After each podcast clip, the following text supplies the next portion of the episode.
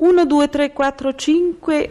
Pronto? Sì, pronto? Ecco. Atelier di Franco Tamburino, abbiate grasso per Mi? New York. Lavora la roba in tanti va a campi. Scusate la Sì? cacofonia. Chi parla?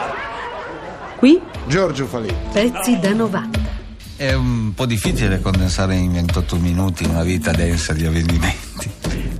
Signor Tenente, che siamo usciti dalla centrale ed in costante contatto radio abbiamo preso la provinciale e dal chilometro 41 presso la casa cantoniera nascosto bene la nostra auto si vedesse che non c'era e abbiamo montato l'autovelox e fatto multe senza pietà a chi passava sopra i 50 fossero pure i 50 d'età La mia età, ho Preso uno 53 senza anni. patente. 25 novembre 1950, eh, Sagittario con ascendente Vergine, peso ahimè in questo periodo 80 kg, capelli pochi con una, diciamo, una scriminatura ondeggiante, e, però con un sacco di bei ricordi alle spalle. Stavo dicendo che io sono Forse possiamo cambiarla, ma è l'unica che c'è.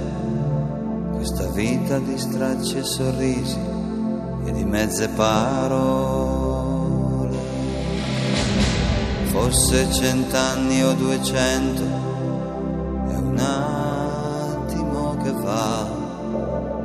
Fosse di un attimo appena sarebbe come Cominciamo dalla mamma e dal papà che facevano che senza di loro non saresti qui.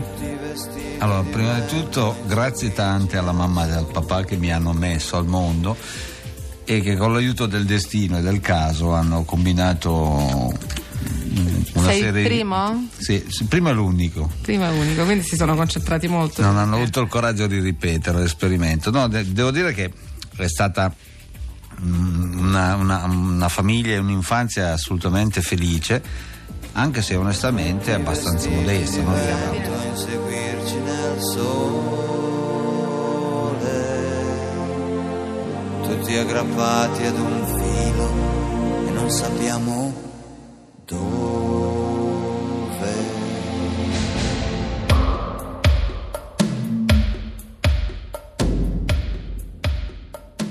nato in una- un quartiere periferico della ridente cittadina di Asti, città che mi ha dato i Natali che recentemente mi ha anche chiesto indietro, visto quello che sto combinando, e da una famiglia, ripeto, molto modesta, ma con un bel sottofondo, un bel soffritto. Mio padre faceva il venditore ambulante, aveva- faceva i mercati, mia madre Che cosa vendeva? mercerie.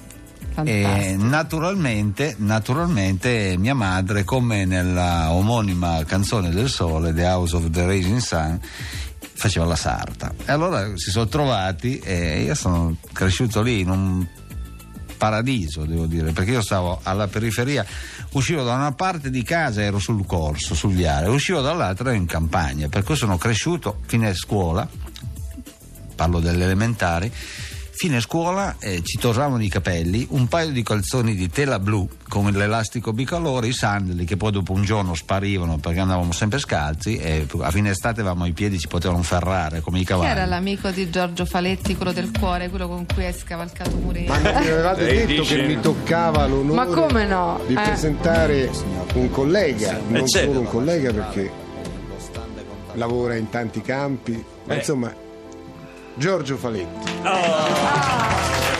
Che puntata! Ciao Giorgio! Ciao a tutti! Signor Faletti, Ma io buongiorno! sono un mucchietto di. Posso- dormirò in un posacenere stanotte. Ma perché? Sono tutto raggomitolato dal piacere essere qui con Francesco, accolto da questa ovazione. E- ma che, che posso chiedere di più dalla vita? Come vi siete conosciuti? Cioè, come nasce questo fatto della vostra amicizia? Ci siamo conosciuti, credo, a Lampedusa, al festival Sì. di Ah, ero Baglioni. C'è vero, c'era anche Barbarossa, però non ci abbiamo fatto molto caso. C'era una cosa. C'erano sì. parecchi cantanti, sì, eh, c'era anche Barbarossa. Sì, c'era a. Lampedusa eh, la cosa io ti ho chiesto l'autografo, tu ti ricordi insomma, perché io avevo questa tua canzone famosa, la più- forse la più famosa fra quelle che hai fatto, che minchia signor tenente, io ero impazzito quando ho sentito questa canzone e quindi quando ho avuto la- la- l'onore di avere Faletti, compagno, non compagno di bungalow, ma insomma il bungalow accanto al mio, eh, sono andato a chiedergli l'autografo. Tu non te lo ricordi questo? Io no, sì. perché ero svenuto. Eri- Ho firmato da svenuto. E insomma da lì è nata la grande amicizia. No, cioè, Ma che bello! È tale, è tale, capito, tale rispetto Eh, certo. verso la, l'ammirazione. Cioè, faccio un passo indietro, sono un po' confuso. Cioè, io ho nei confronti di Francesco una, una stima che rasenta l'idolatria. Nel senso che. Minchia, signor tenente, faceva un caldo che se bruciava, la provinciale sembrava un forno, c'era l'asfalto che tremolava e che sbiadiva tutto lo sfondo. Ed è così, tutti sudati, che abbiamo saputo di quel fattaccio, di quei ragazzi morti ammazzati, gettati in aria come uno straccio, caduti a terra come persone che hanno fatto a pezzi con l'esplosivo, che se non serve per cose buone può diventare così cattivo che dopo quasi non resta niente.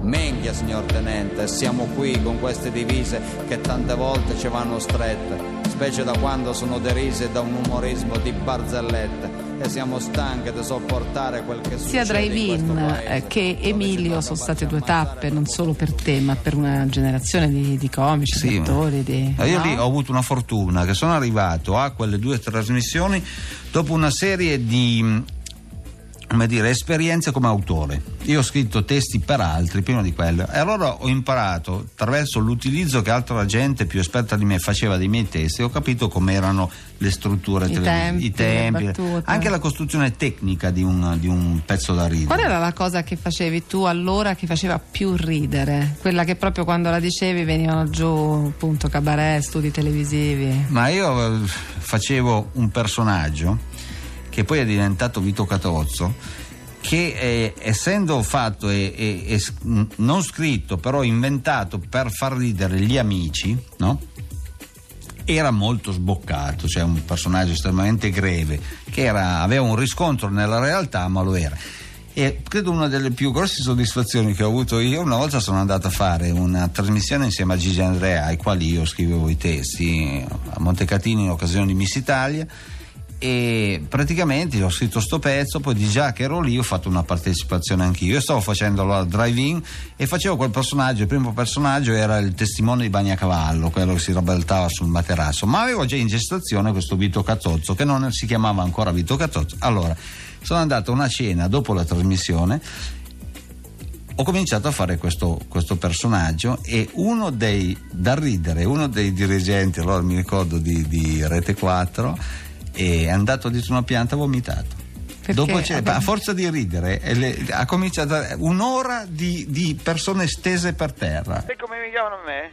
Eh, no, me, me lo dica Il perché... molosso mi chiamano. Ah, proprio così. Il molosso, dove, dove mi attacco muoio, io sono fedele nei secoli, faccio scudo e baluardo del mio petto, porco il mondo c'ho sotto i piedi, sparo a tutti quanti. S- Se senta- c'è qualcuno che ci fa un torto, io ce lo sparo davanti agli occhi. Senta, io infa- la ringrazio perché vedo già che l'arbitro mi rispetta già di più. Io... Se l'arbitro per caso fosse leggermente corrotto, e ce lo dico di parte mia, che se fosse leggermente contro di lei, io gli prendo, gli faccio vedere tutti i denti suoi senza guardarli ne- nello specchio, glieli metto in mano tutti in fila, mogliari, premogliari, scapole cornute, tutti quanti. Ci metterò le mani, è un genio da inventore. Ci metterò dolore che so io. Ci metterò l'asfalto, è il sogno di un attore che appoggia il manoscritto.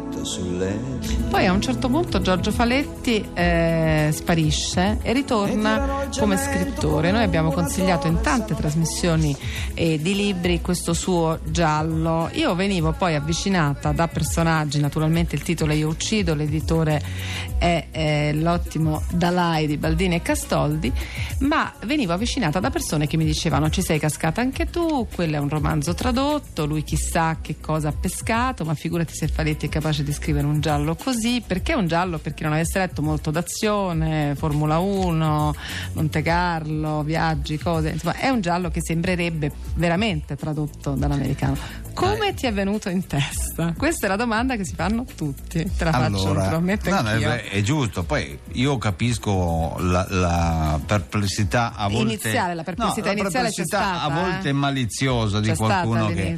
Ehm, io eh, avevo scritto, e cosa che faccio tuttora, una serie di racconti, sempre scritto per me, per il mio piacere, perché mi piaceva, mi divertiva inventare delle storie. Però avendo poco tempo scrivevo dei racconti, tutto, delle short, eh, short story, come dicono gli americani.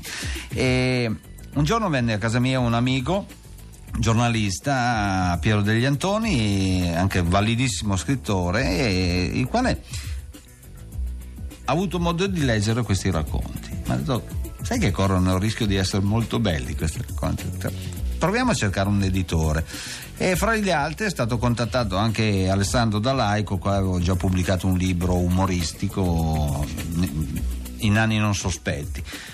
E questa, diciamo, questa antologia di racconti è stata valutata buona, però non c'erano, non c'erano gli elementi per il mercato italiano per far uscire come opera prima un'antologia di racconti. Allora mi ha detto: se mi porti un romanzo scritto così, ne riparliamo. E io avevo quest'ideuzza di questo titolo praticamente molto gratificante, io uccido, eccetera, questa storia un pochino nebulosa ma, ma con un'idea precisa. Mi sono messo a scrivere, ho scritto un metà romanzo, sono, gli ho portato dopo tre settimane, mi hanno convocato d'urgente, dice Giorgio guarda che questo romanzo è, dovremmo uscire per Natale, ecco, l'hai finito e lì sì, sonoro, capito? Mi è venuto un naso. Io! Però sicuramente nel nostro mondo, il mio, quello degli editori, dei giornalisti, l'idea che ognuno deve fare un po' il suo mestiere, è come se io mi mettessi a fare il cabaret, diciamo, forse qualcuno direbbe ma come gli è venuto in mente, no? Ma chi lo sa, eh, magari hai una verve, qualcosa, no? Ad- una volta addentrata in territorio nemico, magari si scopre che Eh, hai. però prima di arrivare in territorio nemico le frecce partono, Eh eh, sì, ma le frecce anche tu. partono dappertutto. eh. no, questa cosa mi è già stata, è già stata rilevata, questa cosa del ma sarà stato lui, ma sarà lui, sarà lui veramente. Teniamo presente una cosa, non è che sono uno che fino al giorno prima ha fatto eh, diciamo il, il meccanico o un droghiere.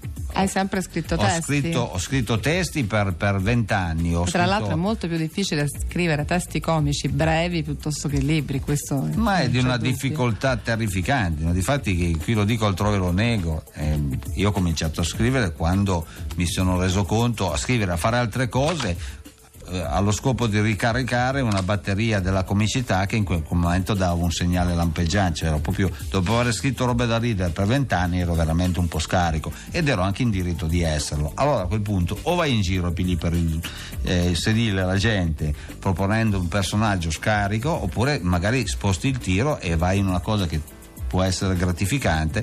Difatti, dopo l'esperienza sanremese con la canzone, la musica, dopo aver scritto canzoni con Branduardi, canzoni per Mina, Gigliola Cinquetti, così, io ho portato in giro uno spettacolo in teatro dove facevo comicità e, e canzone estremamente riflessiva e questo caldo freddo aveva, eh, l'ho trovato estremamente, estremamente funzionale e proprio gradito al pubblico. Minchia signor tenente, siamo qui con queste divise che tante volte ci vanno strette, specie da quando sono derise da un umorismo di barzellette e siamo stanche di sopportare quel che succede in questo paese, dove ci tocca farci ammazzare per poco più di un milione al mese. Vorrei mettere anche adesso nei tuoi panni perché tu hai scelto di fare un omaggio a Francesco di cantare una delle sue canzoni, Renoir. Come ti senti adesso ad eseguirla Ma dal, perché dal questa vivo? cattiveria così davanti- adesso? No, è, Perché se lo è una domanda. Vabbè. Come ti senti ad eseguirla dal vivo? Allora, davanti? praticamente la mia condizione fisiologica è questa. Con- collegando una mia vena con una bicicletta posso gonfiare le gomme. cioè esce aria dalle vene. Sentiamo che effetto fa dal punto di vista musicale. Dal vivo Giorgio Faletti con la social band Renoir. Vai. Pezzi da 90.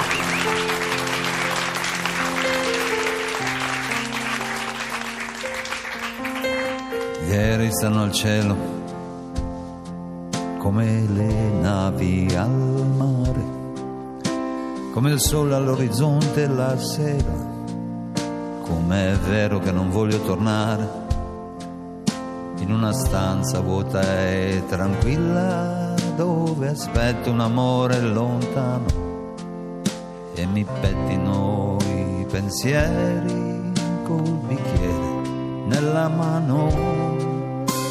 Chi di voi l'ha vista partire? Dica pure che stracciona era, quanto vento aveva nei capelli, se rideva o se piangeva. La mattina che prese il treno e seduta accanto al finestrino vide passare l'Italia ai suoi piedi giocando a carte col suo destino ora i tempi si sa che cambiano passano e tornano tristezza e amore da qualche parte c'è una casa più calda eh sicuramente esiste un uomo migliore.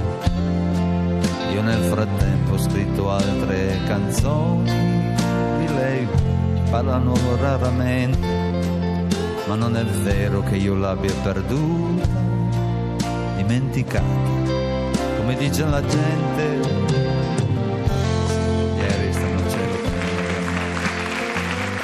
come sole all'orizzonte la sera, è come Pezzi da vero, non voglio tornare novanta.rai.it una stanza vuota e tranquilla dove aspetto un amore lontano e mi pettono i pensieri